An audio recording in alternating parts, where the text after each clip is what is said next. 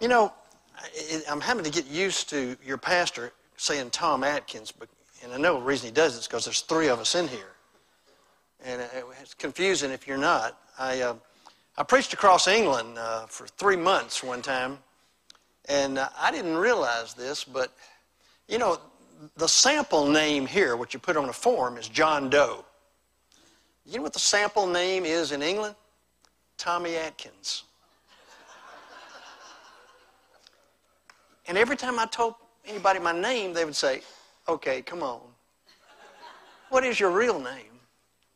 Rudyard Kipling wrote a poem. It's Tommy this or Tommy that, but it's thank you, Mr. Atkins, when the band begins to play. And it was just a little confusing. So, anyway, um, I do have some books back there. I did not write the books. Uh, I haven't got to that stage in my life. When I get to heaven, I'll probably write some. Uh, this Day with the Master by Dennis Kinlaw, the best devotional book I've ever read. Uh, they're back there. Uh, I don't know if there are any of these left back there on Tiptoe with Joy. I only had a few. I got one left up here if you want it. But um, every Christian ought to be reading.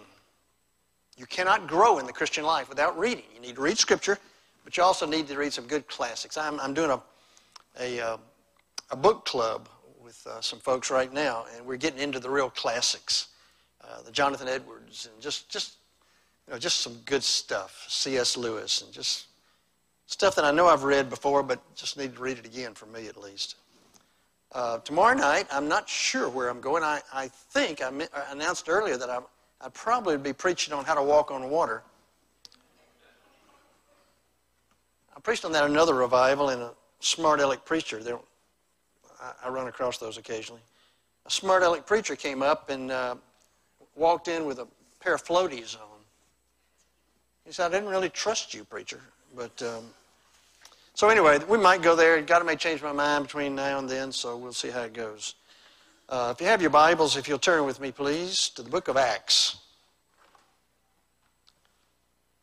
I hope you've been praying today. Some of you I asked, all of you last night I asked to pray about the service tonight. I had, uh, I'd rather preach on this than any subject I know because I think it's the most confusing. And my background in the Methodist Church, uh, most Methodists uh, have no idea what I'm preaching on tonight. Uh, and that's the reason we have such little power in the church today, is because you don't hear this message, and we need to hear it constantly. Uh, what, what's the power? What's the real power? Um, so if you'll stand with me, please, Acts 1. I'm going to read two sections in the book of Acts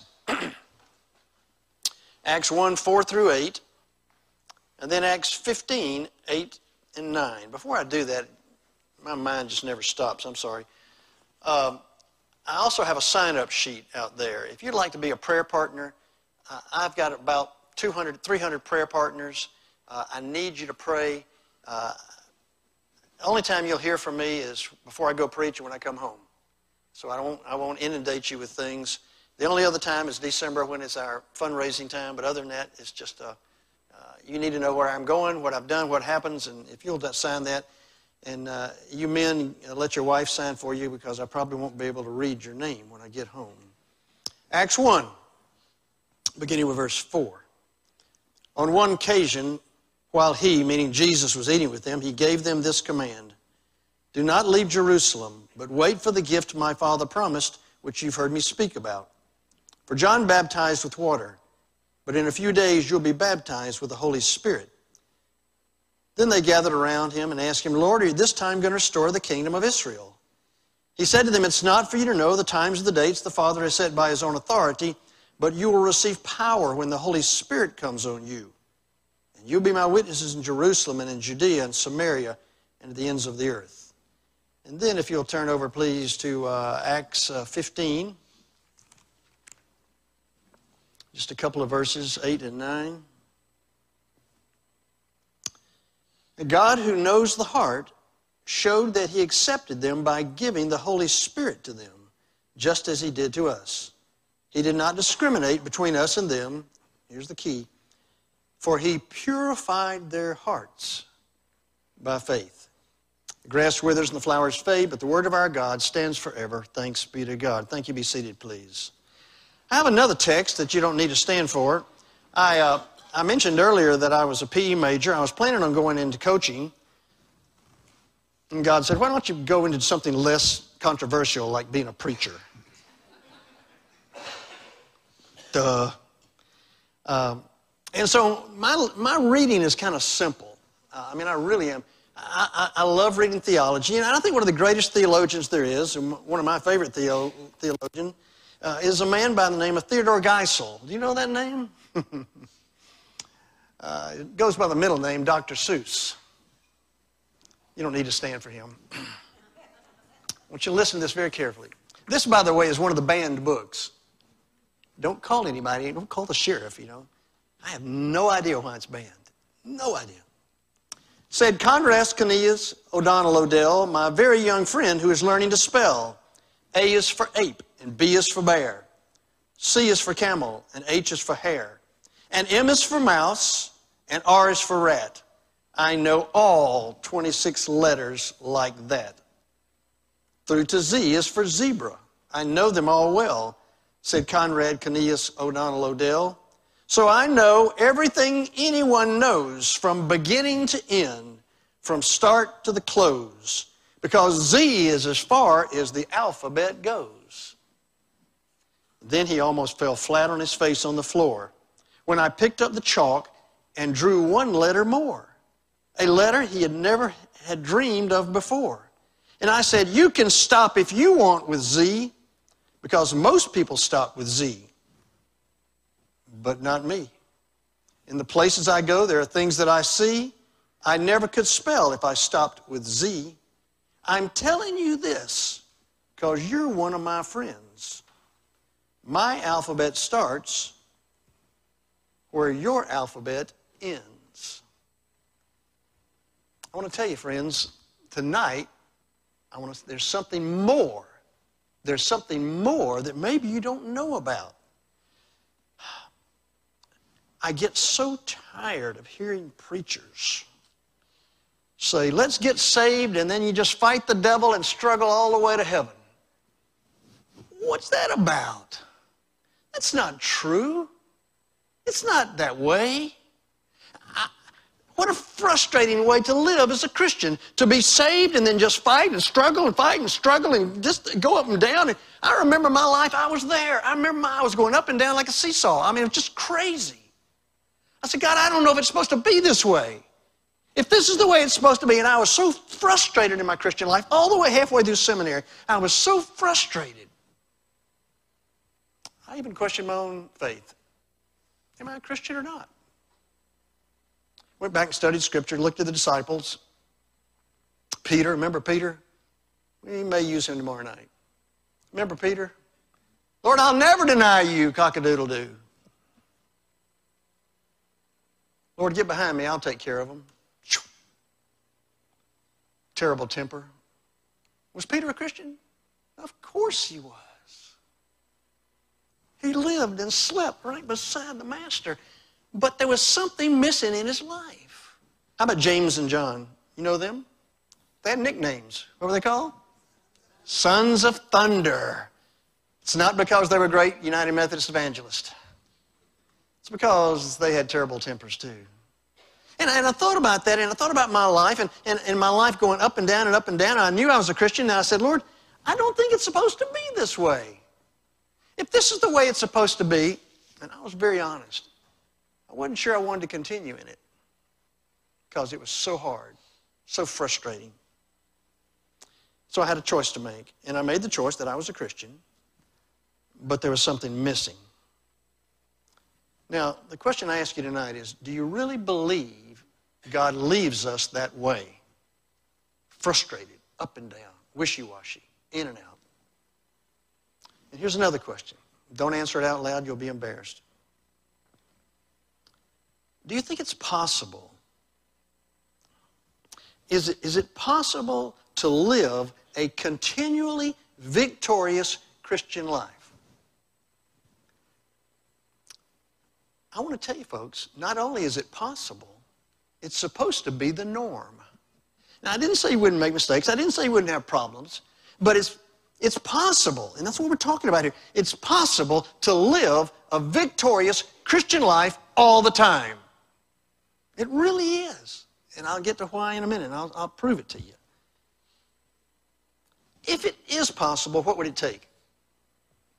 It'll take a power so far greater than me and so far greater than you, a power to enable us to do what we can't do ourselves. Because every time we try to do it ourselves, we'll strike out. But oh, God wants a home run from us. He wants us to stay with Him. And I'll show you what I'm talking about in just a minute. Uh, Paul in 1 uh, Thessalonians 3 says, There's one thing you lack. What's that? One thing you lack. Jesus said, Stay in Jerusalem. There's something more to it. 120 people gathered together, 10 days, upper room. Their lives were changed dramatically at one time. Some people call it the baptism of the Holy Spirit. Scripture calls it the baptism of the Holy Spirit, also calls it the infilling of the Holy Spirit or the filling of the Holy Spirit. Scripture is a commandment be filled with the Holy Spirit. Uh, scripture also calls it sanctification. John Wesley called it perfect love or Christian perfection. Some people call it a second work of grace. I don't care what you call it. I just want it to happen. And I want it to happen to every believer. It is a second work of grace. The first work is your salvation. The second grace is being filled with the Holy Spirit. And God expects that. The Scripture teaches that. I got desperate. I don't know if you're desperate. If you're not desperate, this won't make any sense probably. But I was desperate for more than I had. I was, I was crying out, Lord, I can't bear this way I'm trying to live anymore. I know I'm going to heaven. That's not what I'm talking about. I want to be in heaven here on earth. I want to be filled now. I was so desperate. You got to want it. If you're satisfied with the way you are, just kind of turn me off, okay?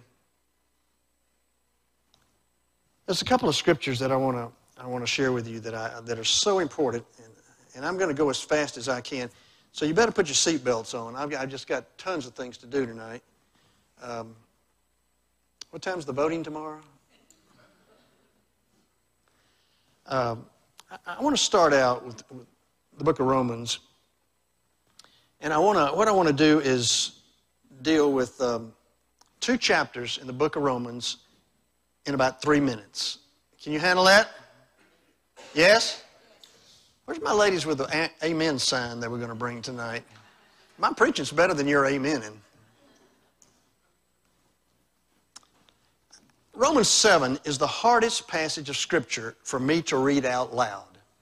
I get tongue tied. I just can't do it. And so I'm going to give you the Tom Atkins Georgia paraphrase. When I preach up north, I have to have an interpreter. But I'm going to give you the Tom Atkins paraphrase of Romans 7. That all right? Paul's speaking. Here he says, What's wrong with me? What's going on in my life? I'm, I'm frustrated. I'm trying to live a Christian life. I'm trying to do what you want me to do, God. I just don't know what's wrong. I'm just so frustrated. That's kind of a real rough paraphrase. Now, I'm going to say it again. Of course, it won't be the same way because I don't remember that way I just said it, but it'll be similar. You pick out, there's one key word, Paul says. I don't know what's wrong with me. Let me read some of that to you. I wasn't going to do that, but let me do that. Uh, I am unspiritual a slave to sin. I do not understand what I do. For what I don't want to do, I do. What I, don't, what I do, I don't want to do. I hate doing it.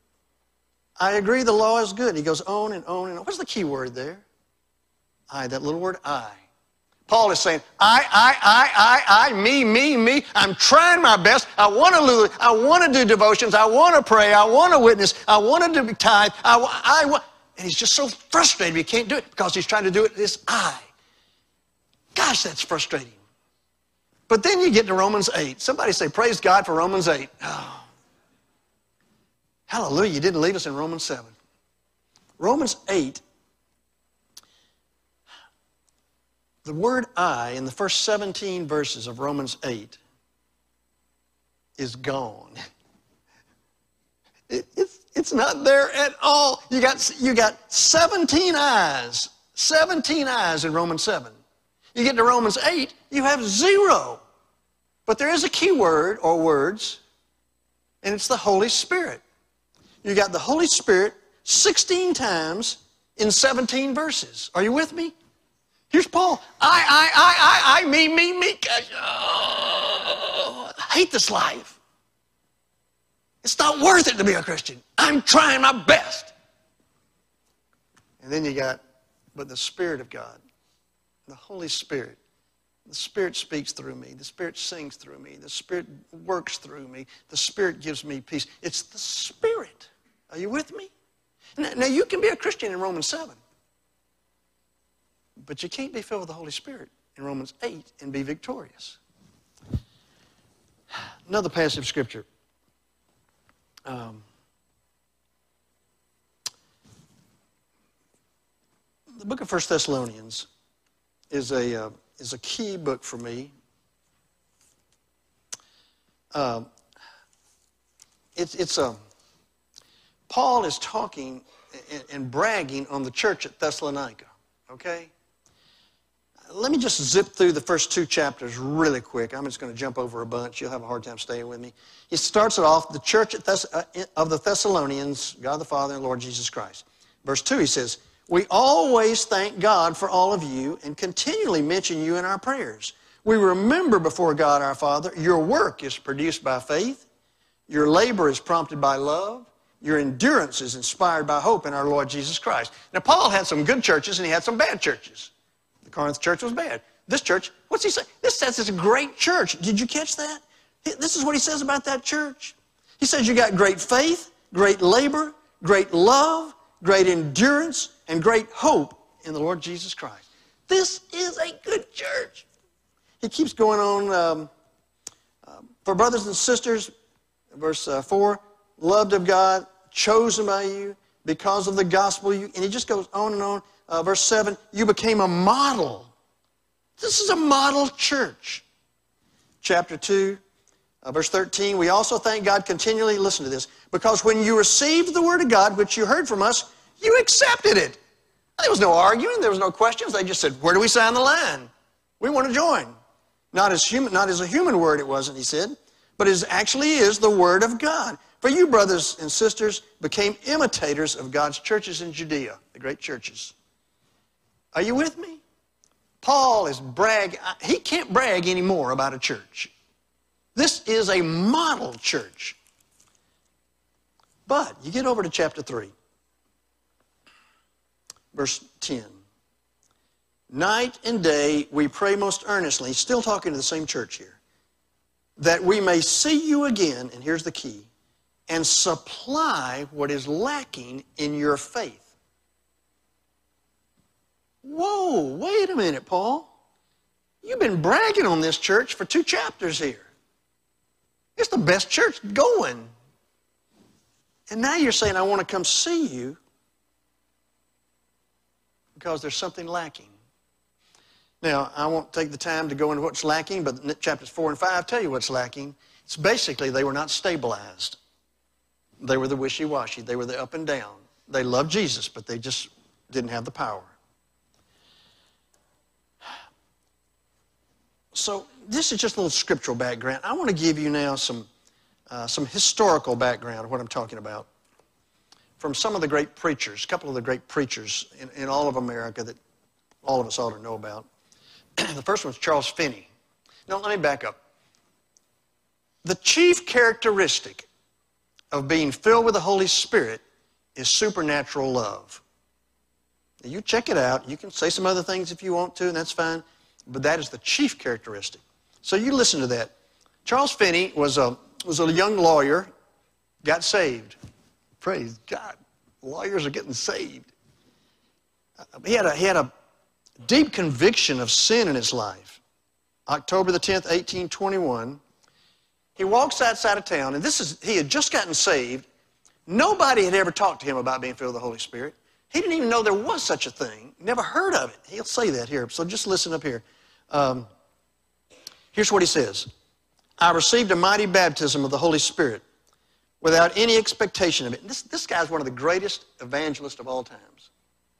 Without any expectation of it, without ever having the thought in my mind there was any such thing for me, without any memory of ever hearing the thing mentioned by any person in the world, the Holy Spirit descended upon me in a manner that seemed to go through me, body and soul. I could feel the impression like a wave of electricity going through me and through me. Indeed, it seemed to come in waves of liquid love.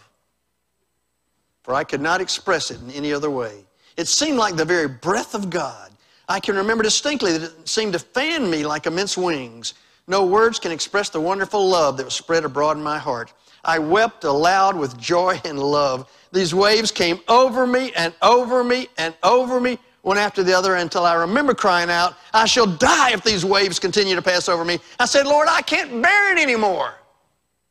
And yet I had no fear of death. Can't bear it anymore. How would you like to be in a state where you say, God, bless Tom, I can't handle any more. Give it to him a little bit. Wow. Dwight L. Moody. You familiar with the D.L. Moody? Moody Institute, Chicago? Obviously, one of the greatest evangelists in American history. Sounds a little familiar. Listen to him. These are his words. I was crying all the time that God would fill me with His Spirit. Well, one day in the city of New York, oh, what a day. I cannot describe it. I can only say that God revealed himself to me, and I had such an experience of his love that I had to ask him to stay his hand. Back off. Back off, God. That doesn't excite you. Your wood is wet.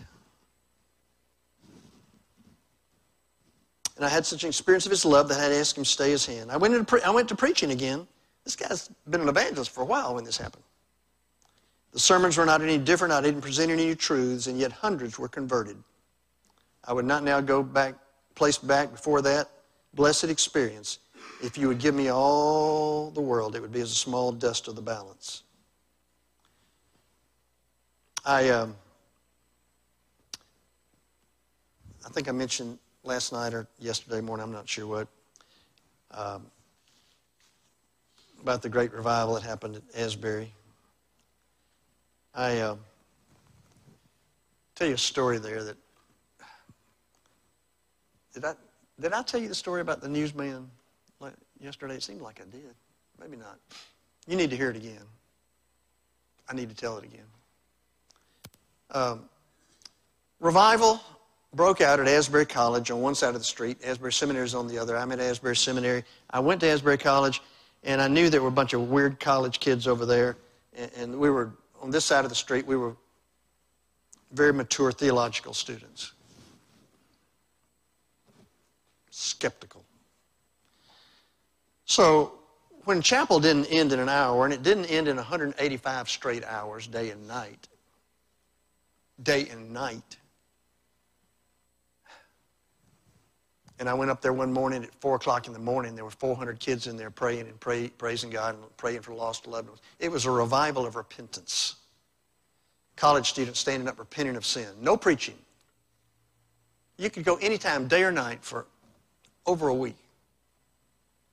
People were drawn in from all of the United States. Teams went out to all schools, especially Christian schools across the nation. And every time they would share about the revival at Asbury, it broke out wherever they were.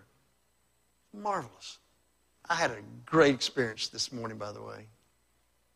At lunchtime, uh, Chris invited me to go to lunch with he and a bunch of preachers. He didn't tell me most of them were Baptist. And um, in fact, we were the only two Methodists there. And um, I was in line with the pastor right across the street, Charlie, wherever, yeah. And um, he just happened to mention something about my background or something. I said, I went to Asbury College and Asbury Seminary. He said, Were you there during the revival? So we got together and we, we were eating lunch. We got through with lunch and they started talking. They started about, talking about revival. And he said, uh, said Brother Atkins, would you, uh, would you share with us about the Asbury revival? And all these preachers were just eating it up. It was written up in Christianity Today, so Baptists have read it. But it was just, that's, that's the kind of thing I was talking about. But I didn't believe it. I was skeptical. I was a seminary student. One of the requirements to be a seminary student is you be skeptical of anything religious, you know? So I was skeptical. It was just a bunch of kids. It's emotional. It's just emotional. There's no preaching. People were standing up all day and night repenting of sin. People would come in off the street, repent of sin. It's a marvelous thing. But I didn't believe it. One night, one morning at 4 o'clock in the morning, I woke up, with Susan and I, we, we had our first home. It was a 10 by 55 foot new moon trailer.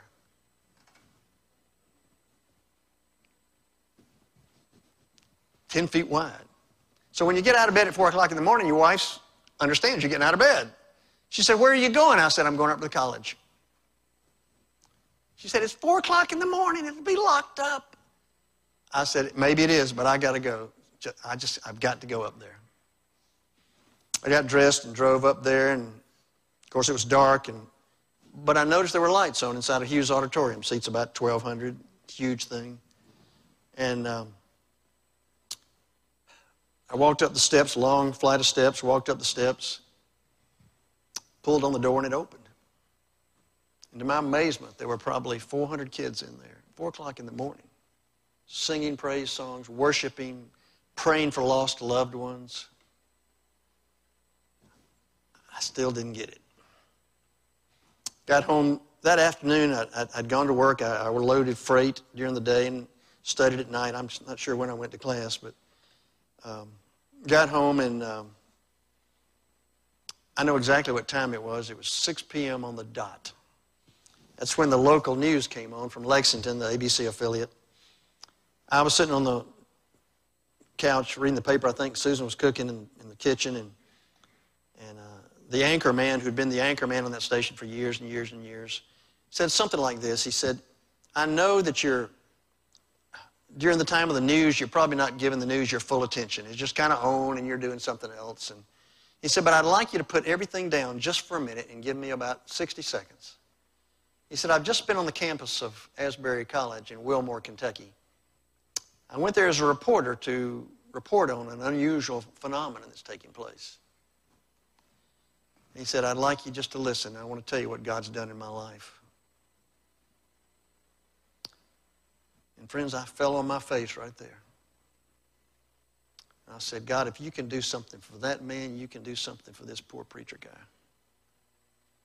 And God filled me with His Spirit that night. And He continues to fill me day and night. And that's what God wants to do to all of us. I. Um, so, so, so how does it happen? Well, you got to want it. And then there's two parts there's your part and there's God's part. Your part is surrender. That I surrender part. I surrender all. It's full, total, complete surrender. God's part is He does the filling, and you accept it by faith. How are you saved? You're saved by faith. How are you filled with the Holy Spirit? By faith. The same way. You get to that point and you ask and you believe. I, um, it's kind of like a high pressure, low pressure map. You know, a weather map, if you see it has, a, has an H and an L on there, and high pressure always goes from a high pressure to a low pressure. The low pressure sucks in the weather. Uh, and so when you surrender, when you give, and you say, I give you everything I know about, I give you my family, I give you my problems, I give you my life, I give you my children, I give you everything. I give, I surrender all, I give it to you. And God, would you fill me? That's the part of the Spirit that comes into your life and fills you. You see, you've got to be empty because you can't be full of something when you're full of something else. And when you're full of self and problems and you got your own agenda, that has to go. And then the Spirit, by faith, comes into your life. I want to tell you two stories that I'm through. Um, I want to give you an illustration. The illustration is uh, the best I have ever heard. I have no idea where I got it. I've, I've been using it so long, I've convinced myself I made it up. Nobody's told me where they've heard it before, so I guess I, maybe I, I, don't think I did. I'm not that smart, but I, I got it. It's great. All the theology that I've preached tonight is right here in this one illustration. It's very simple. Um, there's a there's a Coca-Cola bottle. You guys remember the old Coca-Cola bottles? How they were, you know, they were shaped and all, glass bottles and all. There's a Coca-Cola bottle, and on the inside of it, you have to picture this. Okay, you with me? Back row. Praise God, she is taking notes. Don't stop taking notes. Just listen. The Coca Cola bottle, halfway down, is a petition. Let's say it's a cardboard petition, so that it's cut the exact same dimension as the inside of the bottle.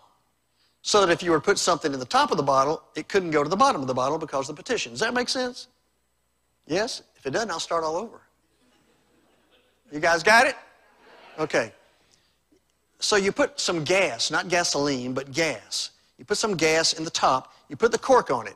So now you've got to picture this. You've got gas in the top, nothing in the bottom because of the petition. You put the bottle up on a shelf, the kids come running through the house, they're fighting back and forth. One of them hits the wall, bounces off it, and it, the bottle falls off, it doesn't break, but as the bottle rolls across the floor, that petition moves just a little bit. And it allows the gases in the top to now totally fill the entire bottle. That's the theology. That petition needs to move, and the gas, the spirit that's in you. See, when, you, when you're saved, you, don't, you can't divide the Trinity up. When you get saved, you can't just get part of Him, okay? You don't get Jesus. You get Jesus, the Holy Spirit, and the Father. Okay, that's, that's heresy to divide the Trinity up. And so the Holy Spirit is there, but the Holy Spirit hasn't filled, okay? Until you come to this point and you remove the petition, you say, God, I want all of you. I want you to fill me so much. Some of you are understanding this right now. It's just now dawning. It's happening. I want you to fill me. And that's what he does. And here's the last story one of my professors at seminary was a man by the name of Dr. Den, uh, Dr. Uh, Kenneth Kinghorn. Dr. Kinghorn was a wonderful writer, especially on things of the Holy Spirit. And he tells this story about a, a couple that lived in Appalachia in eastern Kentucky. And he said they lived back in a holler. You know what a holler is? Y'all try preaching this in Florida. It just don't go. Somebody told me the other day, I used to live in a holler, and the sun comes up at 10 o'clock in the morning, goes back down at 2 o'clock in the afternoon. But he said these folks lived so far back in your holler, you had to pump oxygen into them. I mean, it was the sticks way, way back there. Word came, uh, and, and, they had no electricity in the holler, okay? They just didn't have it. it. Nobody would bring a power line back that far back. But the word came, the rumor came that they were going to get power. And the rumor seemed to be true, and they got so excited. They went out in the backyard and they started digging. You know what they were digging? They were digging their money up. They didn't trust banks, and so they put their money in mason jars and coffee cans and buried it in the backyard. They went out and, and they had a lot of money. If you don't have to pay power bills, you got a lot of money, you know. So they had all this money. They went into town. They hired an electrician. He came out. He wired the house. Then they went back into town and took their money back with them, and they spent every penny they had. Can you imagine, ladies? Can you imagine when you didn't have electricity, what you could buy? You know, a stove, a refrigerator, a, a lights, lamps, uh, fans, uh, dishwasher. I mean, you just go on and on and on. And they did, spent it all. Had it all delivered, took it out of the boxes, plugged them in, read the instructions, went and sat on the front porch. They had a front porch with two rockers, and you could see down the holler a little windy road, little windy gravel road, just went for miles down the holler. And so the first day they sat out there and they just rocked, and they looked, and nothing happened. Second day, they rocked and looked and nothing happened. But the third day, they saw two little orange things way down the holler in the road, and they were stopped. And then all of a sudden, they get a little closer, and it stopped. And they, when they got a little closer, they figured out what they were. They were the power company trucks. And they, they just kept, and they, and they had a, they had a big auger drill bit, and they drilled a hole in the ground. They had a power pole, and they put a pole in the ground. Had a bunch of cable on a, on a spool, and they'd roll the, the cable up there, the wire up there and they'd drill a hole, put a pole, run a wire, drill a hole, put a pole, run a wire. The closer they got to the house, the more excited the couple got. They were going to get electricity. But a sad thing happened. About a quarter of a mile from the house. They did what they'd been doing. They drilled a hole, put a pole in the ground, but this time they took a steel cable, they tied it to the top, they ran it to the ground, they put an anchor, and they turned around and they left, and they never came back again. Now, what makes the story so sad is that the couple the house was totally, completely prepared to receive the power, but they never got it. That's what Pentecost does. We get the power to live a Christian life. Now, folks, let me tell you. Somebody asked me today, is it, is it a instantaneous thing or a gradual thing? I said, yes. It's just like the new birth. It's, it's, you're born again. There has to be a birth time. But there has to be an, an, initial infilling of the Holy Spirit, totally fills your life, but then it's a filling the next day. And then it's, it's, it's an aorist tense. It's just, it's just a continual filling. Keeps going and on and on and on. It's like fresh water, just rolling on and on. That's what we're talking about tonight. And so the question I have you tonight is, is that what you want? Is it really what you want? Somebody's saying, well, I don't know if it can happen to me. How do you know? Here's what we're going to do, real simple. Uh, the guys are going to come and play, and, and uh, we invite you to, um, to come. It's going to be a little different tonight. Uh, other nights I said I wouldn't bother you unless you put your hand out. Nobody put their hand out. I don't think so. I didn't bother you. Tonight I want to pray. Your pastor and I want to pray uh, individually. But here's what we're going to ask you. And I, am anticipating that when you come, my anticipation is that's what you're coming for, is to be filled with the Holy Spirit. If you come for some other reason, uh, just let me know, and we'll pray about that too. But I'm anticipating that you're coming to be filled with the Holy Spirit. When, uh, when you kneel or stand, if you can't kneel, I'm going to ask you one question. Is everything in you know about in your life, that you, is everything surrendered to God that you know about? If you say yes, we're going to simply lay hands on and pray for you to be filled with the Holy Spirit. And by faith, not by feeling, but by faith, you accept that. And you move forward. Your life will never be the same again. I could give you story after story, which I don't have time tonight to do, about people who it just it just works. It will, God will work in your life. Now, if you say, no, not everything is surrendered, then I'll have to pray differently. And, I, and that happens all the time. Um, and I'll, I'll deal with that when the time comes, okay? Does that make sense? Is that clear tonight or not? I, I hope it is. Um, so we're going to invite you. We're going to sing. And, and of course, we're going to sing what's I surrender all. Now, don't be a hypocrite and sing it if you're not surrendering all. Okay? Just keep your mouth shut. I hate people to be hypocrites about it. I surrender all. I give you myself. I give you my life. I give you my past. I give you my future. I give you my problems, my anxieties, my fear, my worries. I give you everything. Now, would you fill me with your love? Total, complete, fill me with your love. And He will. Okay?